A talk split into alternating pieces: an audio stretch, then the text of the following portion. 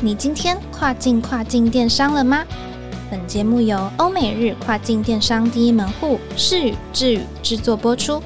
在这个节目里，你即将听到最新最专业的欧洲、美国、日本跨境电商资讯，以及由跨境专家分享的各种有趣电商营运故事。每周一个新主题，带你跨境跨境电商。各位听众朋友，大家好，我是 Doris，欢迎收听跨境跨境电商。这几年，我们有明显感受到，越来越多的朋友都想尝试经营亚马逊，找到我们一起合作规划。店铺上的商品也卖得有声有色，销售量呈现稳定成长。不过有时候总会遇到销量突然下降的情况，这时候你必须去检视自己的账号 listing 页面，更要留意竞争对手的情况，尤其是与你销售相同的相关产品，他们的销售情况哦。今天呢，邀请到智宇欧美电商部的协理 Kevin 来和我们聊聊，如果你的亚马逊店铺商品销售量突然下降，应该要怎么办呢？欢迎 Kevin。大家好，我是智宇的 Kevin Yu。其实就像 Doris 为我们开头所介绍的哈，那受到大环境改变的影响，尤其是这一两年的疫情啊，现在人的消费习惯其实都已经改变了。那常常利用网络来购物，手机下单也是很常见的事情，所以蛮多人啊开始来经营这个跨境电商这件事情。有许多的朋友，事实上他已经进来了，开始在卖哦。那我们之前很多的节目当中都有跟听众朋友分享过经营跨境电商的一些小诀窍。像是账内广告投放啊、进仓程序啊、节庆促销安排等等的。那么今天想要跟大家分享的是，如果你今天商品的销售量哦原本是在亚马逊市场中诶名列前茅的，可是有一天突然发现说销量下降了，那这到底是出了什么问题？我们可以怎么来补救？那以下就针对这么样的一个主题来跟大家做分享。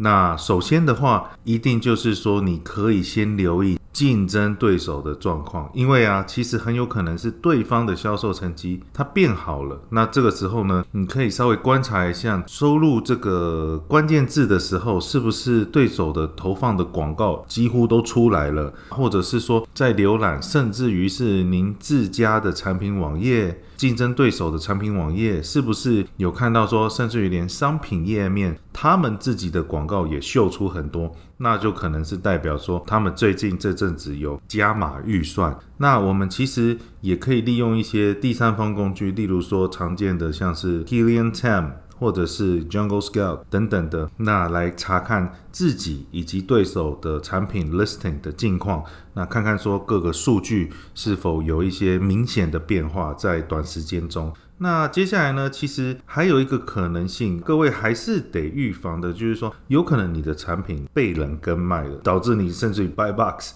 直接不见，那 buy box 直接不见的话，我想如果是以已经有进来卖、已经开卖的听众朋友来说的话，当然就知道 buy box 不见，这是最大最主要的关键，而且是一个很大的痛点。那 buy box 的话，有的时候你能够有，有的时候你没有，那这原因蛮多，也许是亚马逊机制的，但是也许有可能是你有跟卖，有人来跟卖你的，那这个时候就要来去防治。那至于如何避免被跟卖呢？在我们的第六十九集有跟大家分享过，记得去听。那亚马逊官方呢也有一个很好的计划，叫做 Transparency Program。那这个 program 的话，大家都可以尽量的在第六十九集那边来去做一个了解。那其他要检视的，当然就是自己的账号，看看自己的账号是不是有收到投诉啊、负评啊、产品啊 review。收到负评了，然后因此亚马逊呢，就官方就可能会把你 listing 的权重有可能会用降低处理，那也就是代表说你的商品页面的流量会大幅减少，那么 BSR 的这个排名也会下降，所以曝光率就慢慢越来越低。那当然曝光率低，我们的销量也就连载了下去。因此时刻的整理。检查有没有新的负评出来，是一件非常重要的事。这边也跟听众朋友来分享，就是说，万一真的不幸碰到顾客留下负评的话，该怎么办呢？我自己分享一个个人在协助厂商运营的时候的一个故事。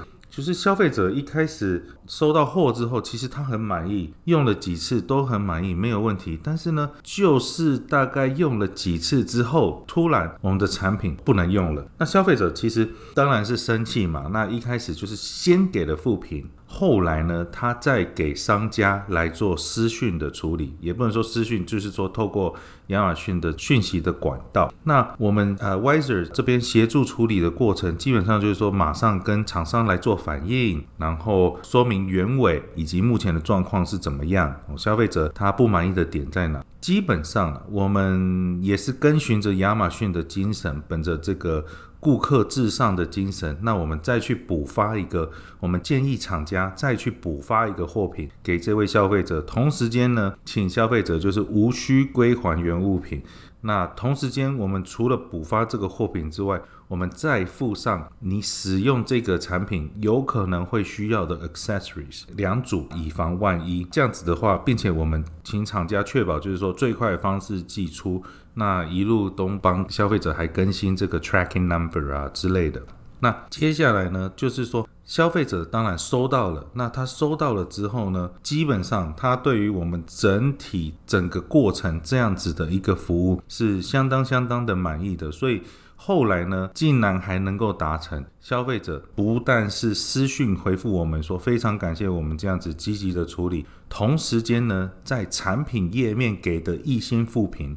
他也自行的去做了一个更正以及修正，去修正成五星，然后并且把我们这样子这么样完善的处理的流程，他自己也很乐意的去更新在上面，留在产品页面上跟大家来做分享。那这样子的话，其实就是一个最佳的由负转正的一个例子。这个就是非常好的在亚马逊运营的过程中，能够化危机为转机的一个例子。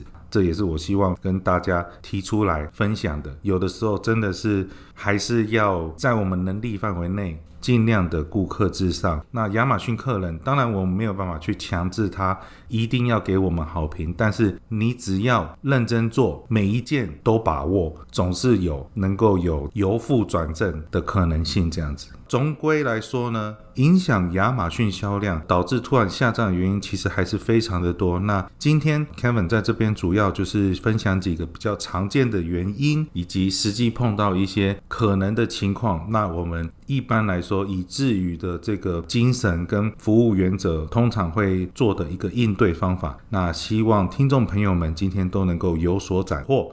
那么我们就下次空中再见喽，拜拜。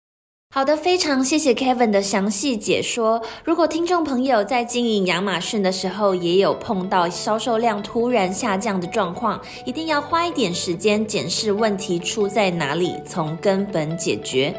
最后，别忘了每周二早上八点钟准时收听《跨境跨境电商》，让我们带你跨境跨境电商。我是 Doris，我们下周再见喽，拜拜。